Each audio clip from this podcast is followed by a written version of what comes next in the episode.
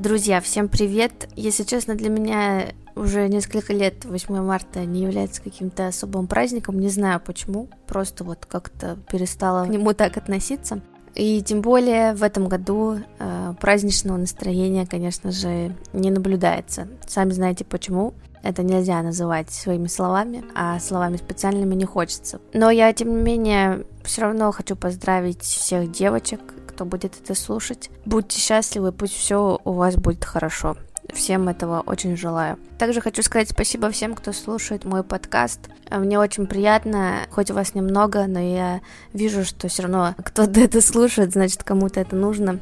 И несмотря на то, что сейчас э, такие непростые времена и не сильно хочется веселиться, я решила сделать э, выпуск про биографию Эдди Мерфи, потому что подумала, ну, может быть, кому-то, как и мне, иногда хочется отвлечься и послушать, и узнать что-то новое.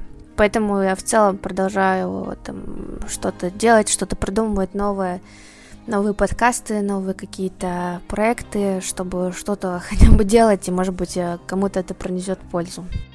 Итак, этот выпуск про Эдди Мерфи.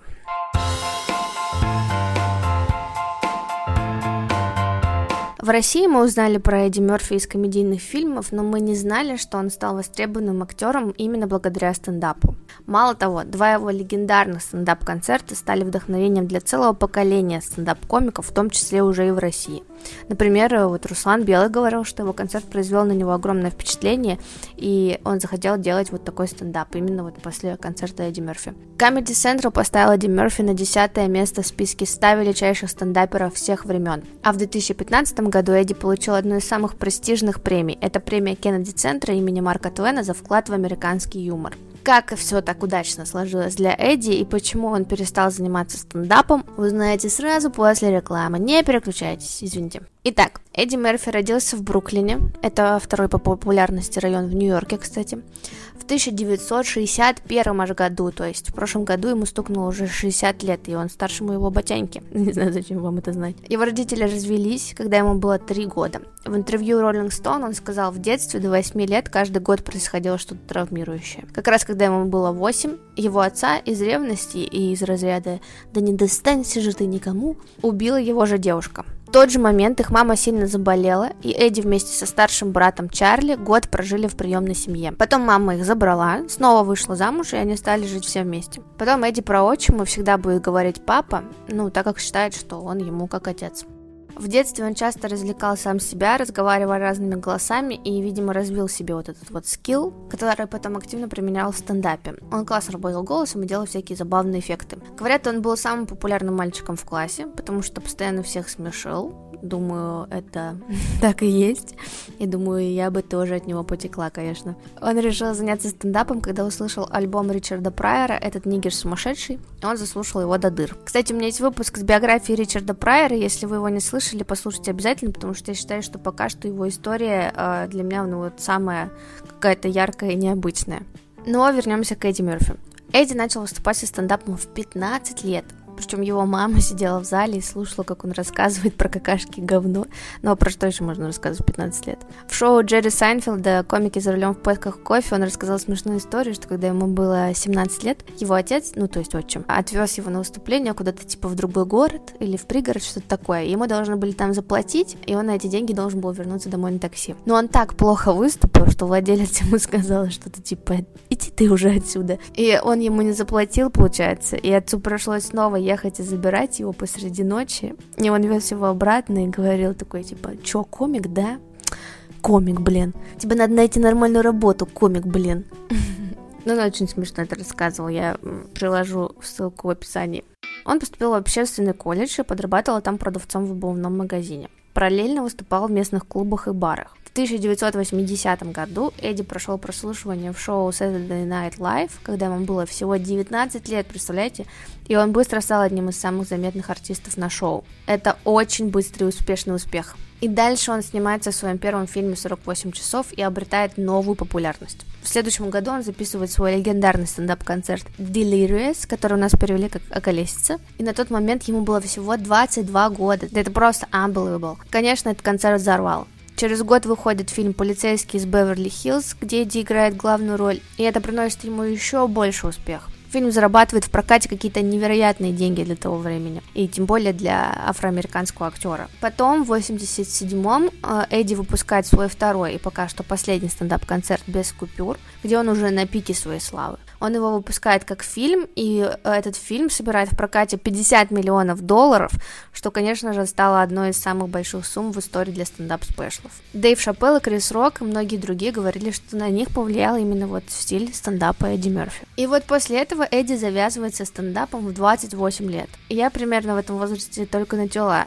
И, естественно, встает у всех вопрос, почему, а на самом деле все довольно просто. Став огромной звездой, просто, ну, нереальных масштабов э, в то время, особенно, повторюсь, для афроамериканцев. Хоть до него и такими звездами были Билл Косби и Ричард Прайер, но Эдди, кажется, их все-таки переплюнул. Ему становится элементарно сложно проверять шутки. Во-первых, потому что публика стала смеяться всегда. У меня бы твои проблемы, Эдди, конечно. Ну, то есть, э, он говорит «привет», они ржут. Он вздыхает, они ржут, и вообще непонятно, что смешного. И во-вторых, э, все, что он пытался проверить в качестве заходов, там, мыслей или полудописанных шуток, Особенно если это казалось каких-то знаменитостей, все сразу же на следующий день появлялось в газетах в виде нелицеприятных заголовков и разгоралось мини-скандал. И все, он перестал этим заниматься. Ушел в кино, и на самом деле он думал, что вот так и должна развиваться карьера комиков в США в то время. Типа занимаешься стендапом, попадаешь в СНЛ, и потом фильмы, фильмы, фильмы. И вообще у него не было ощущения, что у него получается что-то сверхъестественное, что ему что-то как-то повезло. Нет, он знал, что он смешной, и что так и должно происходить с человеком, который делает из этого карьеру. Один из критиков писал, что Эдди Мерфи источал нахальный, дерзкий шарм, которого вот не хватало в то время на экране. Видимо, вот как-то он попал в это. Но Косби и Прайер были уже такие взрослые дядьки, а а Эдди молодой такой харизматичный пацанчик, и думаю, этим он тоже нравился. И, кстати говоря, Билл Косби часто ругал Эдди за то, что тот матерился на сцене, говорил слово «нигер», и он даже звонил ему и прямо отчитывал его за это. Ричард, наоборот, общался с ним мило, но будто бы все равно чувствовал какую-то, типа, угрозу замены. Но впервые они встретились в самолете, и Эдди дал Ричарду Прайеру послушать свой первый концерт. И Эдди сидел несколько рядов позади Ричарда и видел, как Ричард слушает его концерт в кассетнике и смеется над его шутками, и ему было капец как приятно. Когда они долетели, Ричард похвалил его и предложил подвести, и для Эдди это было просто идеальной встречей со своим кумиром. В конце 80-х он снялся в комедии «Поездка в Америку», это было еще на волне. Но потом все вот как-то пошло не так. Он, естественно, решил проявить себя и как сценарист и режиссер, как это обычно бывает. Ну и, конечно же, и как главный актер в фильме «Гарлемские ночи». Фильм собрал немало денег, но критикам не понравился. Ему даже присудили две антипремии, в том числе за худший сценарий. Потом неудачу потерпели такие фильмы, как «Другие 48 часов» и «Достопочтенный джентльмен». Чуть лучше восприняли романтическую комедию 92 года «Бумеранг», где Эдди Мерфи сыграла с начинающей на тот момент актрисой Холли Берри. Продолжение «Полицейского из Беверли-Хиллз», особенно третья часть, тоже не превзошли ожиданий, получили очень низкие оценки критиков. Еще был комедийный хоррор «Вампир в Бруклине», где Эдди Мерфи выступил в качестве продюсера и исполнителя нескольких ролей. Это такая подготовка к чокнутому профессору, где он тоже играл нескольких персонажей. Фильм «Вампир в Бруклине не считается успешным, хотя стал культовым. Тогда же, в череде не самых удачных фильмов, с Эдди происходит неоднозначное происшествие. В 97 году полиция ночью останавливает его машину в известном для Лос-Анджелеса месте, где можно снять на ночь мужчину или женщину, и видит Эдди с проституткой трансгендером. Полиции нечего было предъявить Эдди, а проститутку они забрали за какие-то там нарушения, и эта история разлетелась. Она, или он, или она, продала свою историю какому-то журналу, говорила, что Эдди Мерфи попросил показать ее нижнее белье. Эдди Мерфи же говорил о том, что он просто увидел проститутку на дороге и предложил ее подвести, не зная, что она транс. А решил он это сделать, потому что он уже неоднократно помогал так, таким людям, особенно бездомным, подвозил их и давал им деньги, чтобы они не занимались подобными вещами, просто об этом никто не знает. Непонятно, кому верить, и довольно мутная история, но со временем она заглохла, хотя Эдди на тот момент был женат, извините, и у него уже было три ребенка. И этот транс при загадочных обстоятельствах умер через год, ну, короче, хз. Как говорит мой нелюбимый пивоваров, у нас на канале выводы делайте сами. Еще из неприятных фактов про Эдди Мерфи. Он довольно обидчивый чувак. Хотя сам Эдди говорит, что вообще не обращает внимания на критику и не читает газеты уже 20 лет. Тем не менее, в 2006 году, после выхода музыкальной драмы «Девушки мечты», за его первую некомедийную роль его номинировали на Оскар, но он его не получил и ушел прямо с церемонии, психанув. Еще был случай, связанный с SNL, Saturday Night Live, шоу, где он начинал. Дэвид Спейд, тоже стендап-комик, как-то в 90-х пошутил про Эдди Мерфи. Смотрите, дети, это падающая звезда, загадайте желание. Эдди увидел это, позвонил ему и в ярости обматерил его. Потом Спейд с Эдди где-то пересекались, и их общие знакомые предавали Спейда, типа, он до сих пор тебя ненавидит. И вот так они 30 лет не общались, но потом на одном из мероприятий Эдди Мерфи сам подошел к Дэвиду Спейду, и они помирились. Ну и в том числе из-за этого он больше 30 лет не появлялся на шоу, и в 2019 году наконец-то триумфально вернулся в него в роли ведущего одного из выпусков. Еще потом, когда они развелись с первой женой, у Эдди был роман с бывшей участницей группы Spice Girls, она забеременела и заявила, что это от него. Они уже разошлись, и Эдди не хотел признавать ребенка. Но позже, когда девочка родилась, и они собрались э, сдавать определенные тесты или даже уже сдали, он тогда все-таки признал отцовство.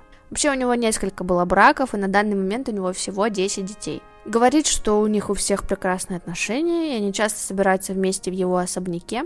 А также в подкасте у Марка Мэрона он сказал отличную фразу, это совет которому он придерживается и сам, он сказал так. Если ты главным для себя поставишь своих детей и их интересы, ты никогда об этом не пожалеешь. Мне кажется, круто сказано. Эдди увлекается музыкой, он даже выпустил несколько альбомов. Мне кажется, одну из песен, если вам за 30, как и мне, вы могли слышать. Она называется Party All The Time. I just want to party all the time, party all the time, party all the time. Он также исполнил несколько песен в Шреке, но как-то его творчество такое не вызвало у людей какую-то бурную реакцию, и поэтому Эдди перестал этим заниматься публично, и он играет и записывает музыку теперь только для себя, но он делает это до сих пор. Помимо фильма «Девушки мечты» и озвучки Шрека, что было для Эдди очень успешно, в 2010 году, благодаря своему участию в некоторых других фильмах, он опять завоевал антипремии, как типа худший актер десятилетия. И тогда он решил немного отдохнуть э, от индустрии на пару лет. Но отдых затянулся. Он 6 лет ничего не делал в плане творчества, как говорит, просто отдыхал, тусовался с детьми. А потом решил вернуться, так как подумал, что будет стрёмно, что последнее из того, что он делал, имело плохие отзывы.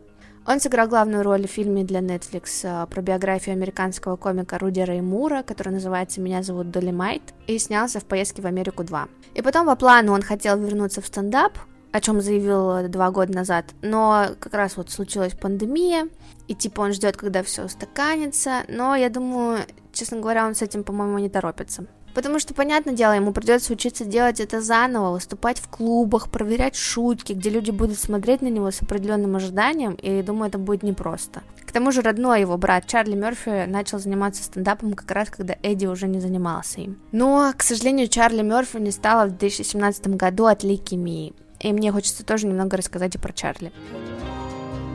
Несмотря на то, что его брат был супер знаменит, а Чарли нет, он не чувствовал себя в его тени. Он был одним из участников скетч-шоу Шапелла, и у него была там своя рубрика, которая всем нравилась. Он также был соавтором некоторых фильмов своего брата. В подростковом возрасте он загремел в тюрьму за кражу, и бродяжничество и другие мелкие правонарушения. Что за бродяжничество? Что, нельзя бродить человеку уже? На 10 месяцев, и потом, когда он вышел, мама отправила его служить в армию, и Чарли говорил, что, кажется, это его и спасло от нехорошей жизни. Когда закрыли шоу Шапелла, он стал плотно заниматься стендапом. Он говорил, когда я только начал заниматься комедией, мне было 42 года, и я был братом одного из самых знаменитых комиков в истории, который сделал себе имя в этой сфере 20 годами ранее. Так что, согласитесь, это требовало большой смелости. Мне кажется, еще как. Как только он решился на это, Чарли медленно, но верно продвигался в мире стендапа, заслужив уважение таких известных комиков, как Крис Рок и Дэрил Хьюли. И, конечно, его самым большим поклонником был его младший брат. И Эдди Мерфи говорил, что его старший брат Чарли был его первой пародией. Ну, то есть в детстве, когда он начинал делать пародии, он первым пародировал своего брата. Когда Чарли умер, Эдди говорил, что это огромная потеря для их семьи, и что они все по нему скучают. Ну и еще немного фактов про Эдди Мерфи, да. Он любил Элвиса Пресли и даже подражал ему в костюмах, что видно в его стендап-концертах. За некоторые свои шутки из тех времен ему стыдно. Он говорил, что смотрит иногда и думает, как он мог такое говорить. Еще он отказался от роли в фильме «Кто подставил кролика Роджера», потому что подумал, что анимация и люди, что это такое, что это за говно будет. Потом, когда фильм вышел, он подумал, вот же я идиот. Еще Эдди дружил с Майклом Джексоном, даже был у него дома, но не знал о Неверленде и говорил, что Майклу было просто очень тяжело из-за того, что он такой суперизвестный человек и что его погубили наркотики.